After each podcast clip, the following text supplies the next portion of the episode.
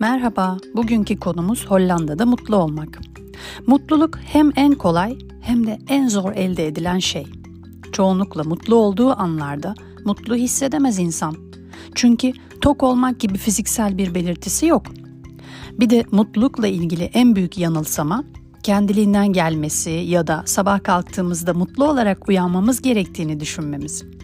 Tabii ki bembeyaz pofidik bir bulut gibi yumuşacık yorganda uyuyup okyanusa camı olan evinizde uyanınca bir tık daha kolay gibi görünebilir.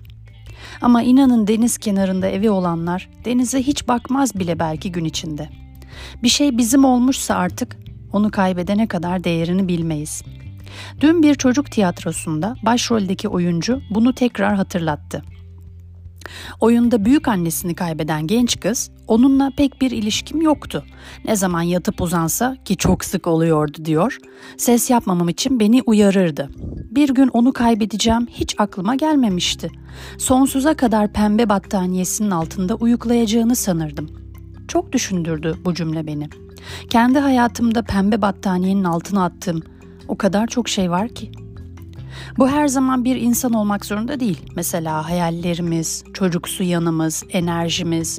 Bunların hep bizimle olacağını düşünüp günü kurtarmak için yaşamamız. Çoğu güzel şeyi hep ertelememiz. Neyse efendim, gelelim konumuza. Hollanda'ya geldiğim ilk günden itibaren bir salgın var. Ama bu şu an dünyadaki mevcut salgın değil. Bu burnout salgını. Bunu artık böyle düşünmemi sağlayan şey ise çevremde çalışan, çalışmayan herkesin burnout olmuş ya da oluyor ya da olacak olması. Aslında burnout'un tanımı yorgunluk, aşırı zorlanma, isteksizlik ve bedensel şikayetlerle birlikte görülen bir tükenmişlik hali.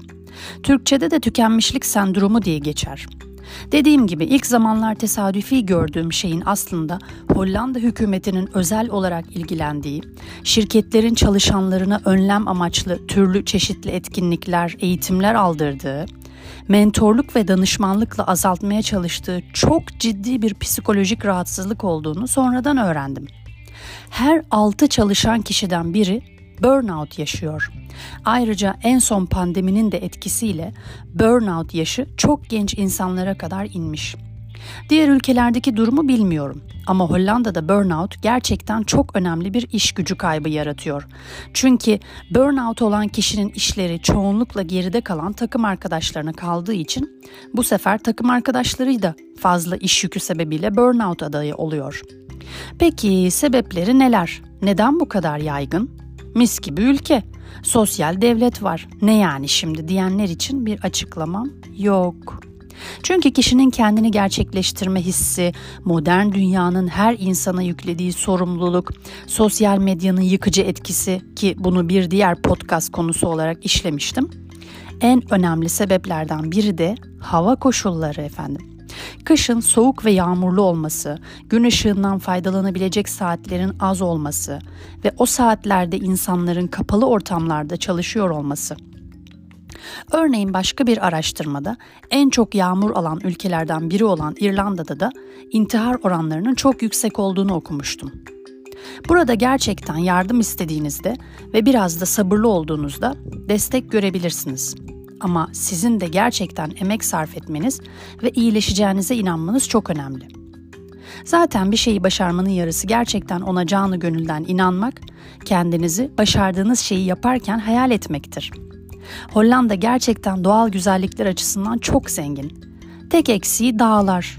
Ama bol bol yürüyüş rotaları, tarihi binalar, parke taşlı minik sokaklar bütün bunlar günün sonunda siz görmemeyi tercih ettiğinizde hiç önemli olmuyor. Çok mutsuz insan gördüm. Çok mutsuz insan tanıyorum. Sadece tanımakla kalmaya çalışıyorum. Çünkü mutluluk kadar mutsuzluk da bulaşıcı. Bu bir enerji alışverişi sonuçta. Size ağız dolusu gülen bir bebek gördüğünüzde siz de kayıtsız kalamazsınız. Gülersiniz değil mi? Ama etrafınızda sürekli her şeyden şikayet eden, olumsuzluklara odaklanmış insanlar varsa siz de kısa sürede aynı duygulara sahip olabilirsiniz. Seçim her zaman sizin elinizde, o ayrı. Ben güzel şeylere odaklanmayı tercih ediyorum. Yaşadığım negatif olayların benim hayat hikayem olmasını istemiyorum. Kendime yeni ve mutlu hikayeler oluşturmaya çalışıyorum. Amacım burada Pollyanna edebiyatı yapmakta değil ama mutsuzluk artık çok gereksiz geliyor. Özellikle zaman hızla geçerken ve geriye ne kadar vaktinizin kaldığını asla bilmezken. TEDx konuşmamda da buna değinmiştim. Buraya linkini bırakacağım. Belki bir dinlemek isteyen olur. Hepinize benden pırıl pırıl kafalar. Hoşçakalın.